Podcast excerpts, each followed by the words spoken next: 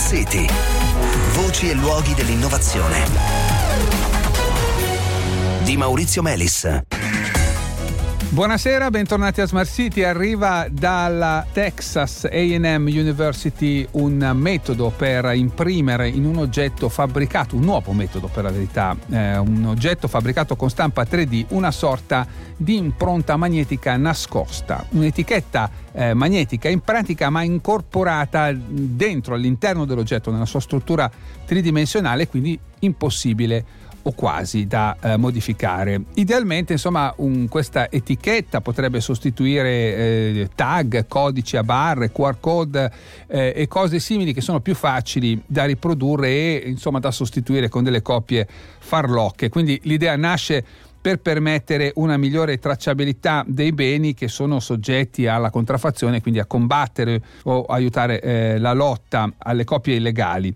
Ne parliamo di questa tecnologia con Bianca Maria Colosimo che è eh, professoressa di Additive Manufacturing al Politecnico di Milano. Buonasera, benvenuta. Buonasera. Allora, intanto così le chiedo un po' eh, di spiegarci come funziona questo processo di incorporazione di un'etichetta magnetica di fatto dentro un oggetto di metallo. Parliamo di stampa metallica qui. Sì, stampa metallica, quindi diciamo settori industriali di interesse, perché c'è la difesa, c'è l'aerospazio, c'è il biomedicale, quindi settori in cui tutto il tema della contraffazione diventa critico anche per problemi diciamo, di sicurezza. Allora, la tecnologia che loro utilizzano è una tecnologia che è nota come Direct Energy Deposition, sostanzialmente consiste in polvere metallica che viene fusa e depositata per creare strato dopo strato, come tutte le tecnologie di stampa 3D, un oggetto di forma complessa. Mm. Eh, eh, I ricercatori cosa hanno scoperto? Hanno scoperto che avendo la possibilità di cambiare il materiale durante questa fase di creazione dell'oggetto, quindi idealmente come avere due materiali diversi. Due metalli per in questo caso. Due metalli, loro sì, lavorano sì, con due, due polveri diverse, diverse in pratica. Sì, uno che ha una capacità, una, diciamo delle caratteristiche magnetiche diverse da, sì. dall'altra polvere che non le ha e depositandole a loro piacimento come eh, se avessi un inchiostro bianco e un inchiostro nero che io vado a combinare della, con la geometria facendo il disegno che voglio, mm. durante la stampa riescono a combinare con una deposizione già diciamo, controllata della geometria la polvere magnetica all'interno della polvere non magnetica, andando quindi a creare un disegno magnetico che può essere poi letto da uno scanner magnetico per riconoscere quello che ho scritto all'interno dell'oggetto. Quindi lo faccio durante la creazione dell'oggetto certo. combinando due leghe diverse. Eh, molto chiaro, ecco, anche se un po' l'ho anticipato, che vantaggi offre questo tipo di, di approccio?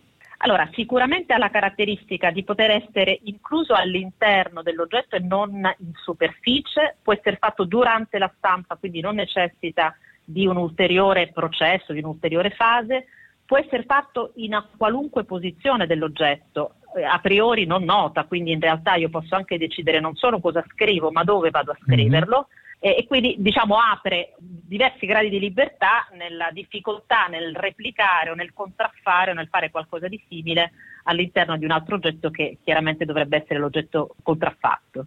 Allora, cosa ne pensa un po' in generale di questa ricerca, ma direi di questo che è un, un settore che si sta uh, un po' aprendo. Lei poco fa abbiamo fatto una chiacchierata, mi faceva notare che non è l'unico gruppo che lavora eh, in questa direzione.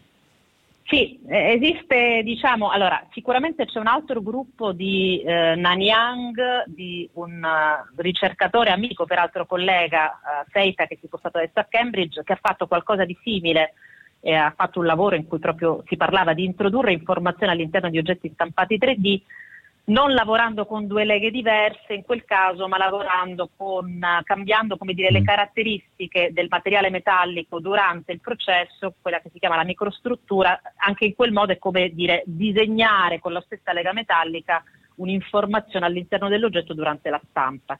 Eh, mi sembra che renda ancora più promettente la capacità diciamo, di foglio bianco che la stampa 3D consente e, e viene definita come una tecnologia in grado di creare complessità gratis.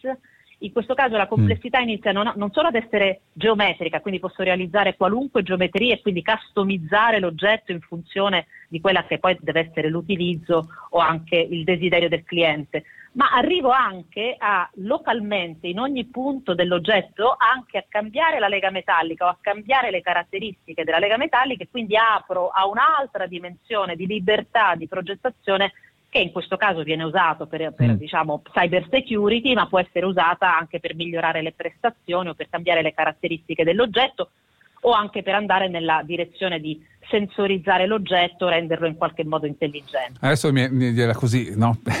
non ci limite alle stupidità che noi conduttori radiofonici possiamo permetterci di dire, uno ci potrebbe incorporare anche un libretto di istruzioni, cioè voglio dire, non è che c'è solo la cyber security, no? quante volte facciamo fatica a reperire informazioni su un oggetto che non hanno nessuna implicazione di sicurezza, ma magari ci servirebbero lo stesso.